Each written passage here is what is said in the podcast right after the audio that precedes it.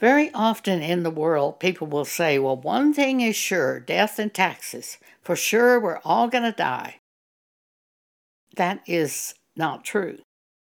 The Apostle Paul tells us not all will see death. 1 Corinthians chapter 15 verse 51 Paul says, Behold, I show you a mystery. We shall not all sleep. We shall not all die. But we shall all be changed.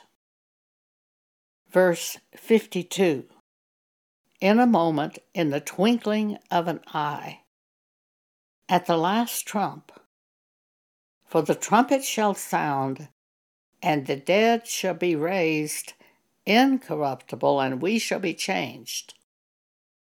Those who are alive on this earth, who are the elect of God, will be changed into new spiritual bodies, and we will not see natural death.